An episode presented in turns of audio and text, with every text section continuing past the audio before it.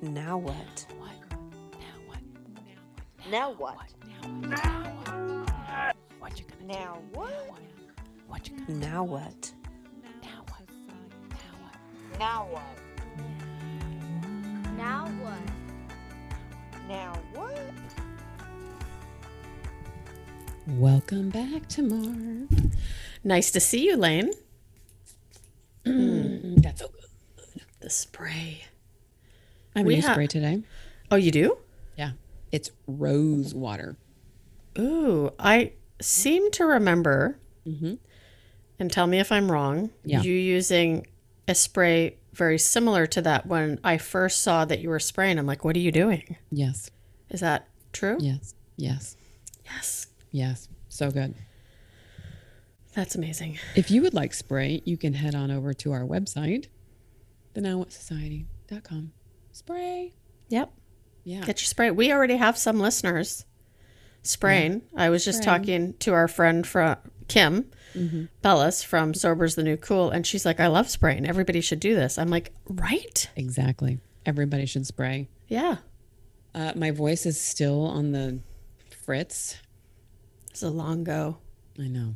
I can't stand it. Honestly, I can't stand it. I don't sound like me. It drives me crazy. I'm like, who is that talking to right now? So I apologize for this length of uh, weird voice. But we're here together. I'm hanging out with my friend Tamar Medford. And I'm hanging out with my friend Lane Kennedy. You're hanging out with us, and this is the Now What Society. This is the second uh, episode in our series, Tamar. I'm digging this series because as somebody who lives in recovery, long-term recovery now, I, you know, got out of my toddler phase and now into the adult phase last year. Yep. Uh, this is important, and I think this topic is even more important because this is, I think, what's really kept me here was building that support system, like the importance of community in long-term sobriety. It's hard. Yeah, Let's talk about that. let's. Building a support system, the importance of community in long term recovery. Mm-hmm. Oh, God. Mm-hmm. I could go all over the place with this, so you better just rein me in. because I think there's like, you know, we're on an adventure here. I think I look at recovery from alcoholism as a- an adventure. In early recovery, we're just kind of like flopping all around. We're just like, you know, tasting the waters and going into different circles of people. And do I like this? Do I not like this? Mm-hmm. And, you know, we travel, we find a partner, we start to, you know, like date. You know, we're just kind of all over the place. I mean, that was my experience. We were, I was just like all over the place. Yeah. And then when I was hitting my stride at like 10 is when I started to, I took dating a little more seriously, you know, started to fall in love, you know. Uh, but having said that, you, you know, you move in recovery. So friends and finding that support system, it kind of waxes and wanes, I think. Yes. And people change. Yes. Hello. I, I don't even that like hard stop right there. People change in recovery.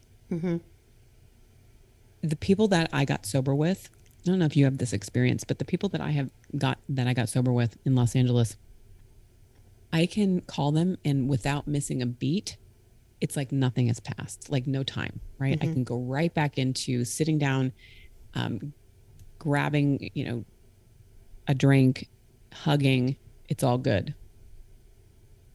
After that initial group of people, I have never found a crew that was like that. Mm-hmm. Have you? I did actually this past year. Mm. I, you know, I, I, I met another mentor and she kind of welcomed me into her group and I come from 12 step recovery. Mm. And what they do is there's three women in this group that actually run book clubs um, and specifically study, right? They'll get a book. Um, they might study, you know, recovery literature. all sorts of recovery. And every single year, they get a group of, I would say, 26 to 30 women. This is how many people join their group every single year. She had welcomed me into this, and I actually have now become good friends with a lot of these women. And a lot of them have 20 plus years as sober women under their belt. Mm-hmm. So, but this is the first because when I first got sober, mm-hmm. there's only three people that I'm aware of that are still alive today. Out of the 20 people, I would say, that kind of were in the little hub, the little group we used to hang out with when I first got sober, everybody else has passed. They lost that battle. People drop like flies. Yeah. It's so interesting to me. You know, we stay in recovery and our lives become big and we move. Mm-hmm. I mean, we, we just do. We just move. And when we move, we're faced with making new friends mm-hmm. and finding new community. And that can be really challenging because, you know, you say you're five years sober and you're going into a new, a new arena. You're five, but nobody else is going to think anything of you. Right. Mm-hmm. Like, so how do you get into that group? How do you break through? How do you become somebody? How do you get known? How, right? It's like really awkward. Very awkward. Yeah. So, how do we do it? Well, I think, and that five year mark, what I think of when I think five years is complacency. Oh, Jesus, deadly. that was around the time where you know you kind of you start to forget what it was like right you stop doing the things that you did when you first quit drinking. And so i think then it was even more important for me to seek out women who not only had what i wanted mm-hmm. but also had what they wanted. Somebody said that once and that actually really that was like a wow an mm-hmm. eye-opening moment because you know you have to be able to walk your talk. Mm-hmm. And so to watch women continue to work on themselves that had longer term sobriety i knew that if i was going to get that Yeah. i had to surround myself with women that were doing the same. And i started looking right? Um, i started talking a little bit more openly on my podcast about my sobriety. Therefore you and i met. Right. um, I because I'm part of 12 step recovery, I would be able to go to a meeting in a different town, city, wherever I'm traveling. So I feel very fortunate because the recovery community, you know, you can meet all these amazing people that understand what you're going through. But I, I think there's something you can meet them, but you can still be alone in that room. Totally. because what I know is that people, um, you know, by nature, we're not happy go lucky welcoming unless we have been taught how to do that. Yeah. Right. So if you show up in a new city, like San Francisco is a very transient city. Mm-hmm. And so I showed up here and I was, what was I sober at that point? I think I was like 10, 9, 7. I can't remember. And people didn't like really didn't, you know, because I wasn't new anymore. I didn't identify as somebody who was new. Mm-hmm. And it was challenging to kind of break through. And so what I did is I got involved. I got involved. I said, let's create a dinner party. You know, I was the one that started having dinner parties. And that was really a great uh, welcoming point because I was already awkward. And so people would just show up like, who is this lady? Like, what, what's the point of this? You know, like what, what is her, they wanted to know who I was and what I was doing Yeah. And it kind of opened this whole world for me which was fantastic. Mm-hmm. And then i became known as like the cheerleader. But i had to take action on that mm-hmm. right? And it you know it lends to my personality you know. But if you don't have that kind of personality you might get lost. Mm-hmm. So it's really about finding a buddy and then having that buddy start making introductions Yeah. and taking you around and doing fun things and and I think that's okay too, right? Because in long-term recovery, it people drop out like you said. Yeah. People drop like flies. I mean, there's like 10 of us that I know from my class Mm-hmm. that I know that are still, you know, and, and a lot of them honestly have, uh, I don't know why I just said honestly, uh, they have, you know, slipped, lost their time, and then come back, Yeah. which is brutal. Yeah. I have one one of my buddies who's Mm. still going strong. She stopped 2 weeks before I did. So Mm. we're you know, we make sure we go out for a dessert every year and celebrate that. Mm. But she is mm. quieter. So Yeah. with meeting people, I was always even though I can be an introvert as well as an extrovert, for our dynamic, she was the quiet one. So I Mm-hmm. was the one that had to take the lead and I'm like, "Nope, mm-hmm. we're going to meet mm-hmm. some people and and we did and for a while it was taking people out for dinner right it was starting that kind of community within the people we knew like making sure we made an effort to get together with people like you doing the dinner parties Yeah, it was really hard. It was really awkward. Uh, and I just have to say, I'm really grateful that I had a base of people that I could show up to every week, once a week, and just be there. So people got used to me. mm-hmm. And then, you know, people would say, Hey, what are you doing? And, and it was just, it was like a slow, slow build. Uh, but I just kept going, right? I didn't want to slip away into the cracks. yeah And I feel like there's a lot of people that slip out at 20. yeah 20 is danger zone. 20 is, I don't even know what happens. It's like life becomes so big. I mean, there's different, I could go back to like 15, right? 15, there's a thing that happens. Then there's like a dry desert at 17. You know, like there's different points in this path that you, nobody talks about. mm-hmm. Let's just put it that way. But having other people in your life to witness you grow and change is absolutely a must for long term recovery. Mm-hmm. And I know a lot of people are poo poo on 12 step, but I think that that's one of the greatest gifts, one of the greatest assets of 12 step is Mhm. that there is a community. There's an automatic uh, camaraderie, uh, the jokes, you know, the, the stupidness, the sassiness yeah that's always there. yeah we get it Yeah, we get it. A lot of people don't like 12 step though. That should be a show right there. We should do an episode on that. we could definitely do an episode on that.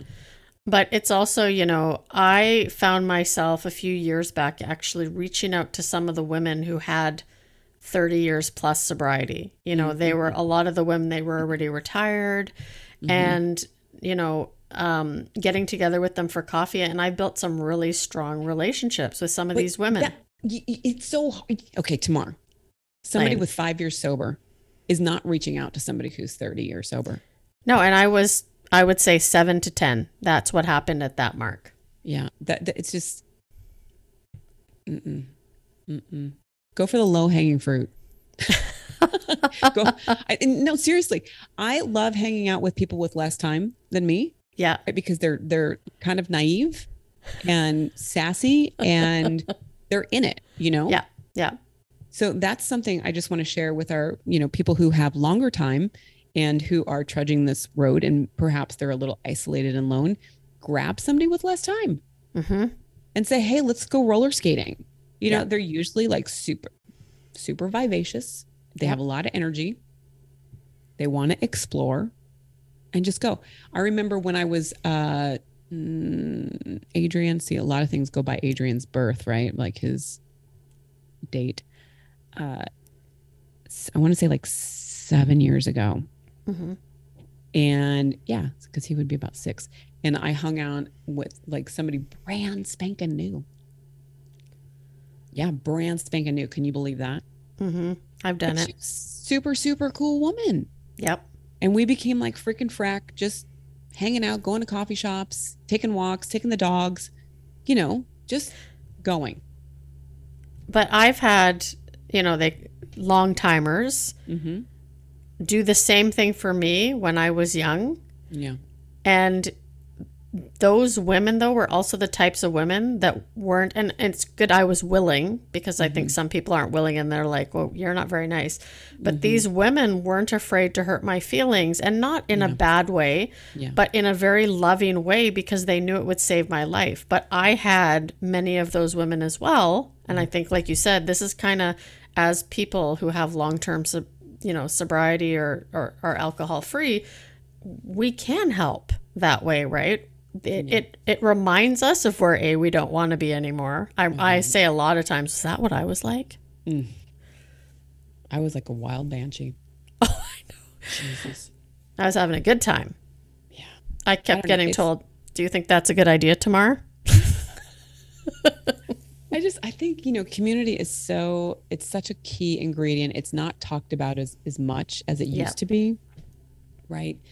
Uh, in twelve step, we used to talk a lot about fellowship, fellowship, fellowship. I feel like we've kind of branched away from that a little bit Yeah. uh, with COVID and the isolation of people. Uh, but I really want to invite people to jump into the Now What Society. It is a community of sober women, alcohol free, trying a different lifestyle, you know? Yeah. And having open, honest conversations, which is so cool. Cause really, that's what that's that's what I want. Me too. And I can feel the truth. You know, I can feel love. hmm And when I'm around other jammy, jammy women like yourself, I'm like, life is good. I don't have any problems. Right?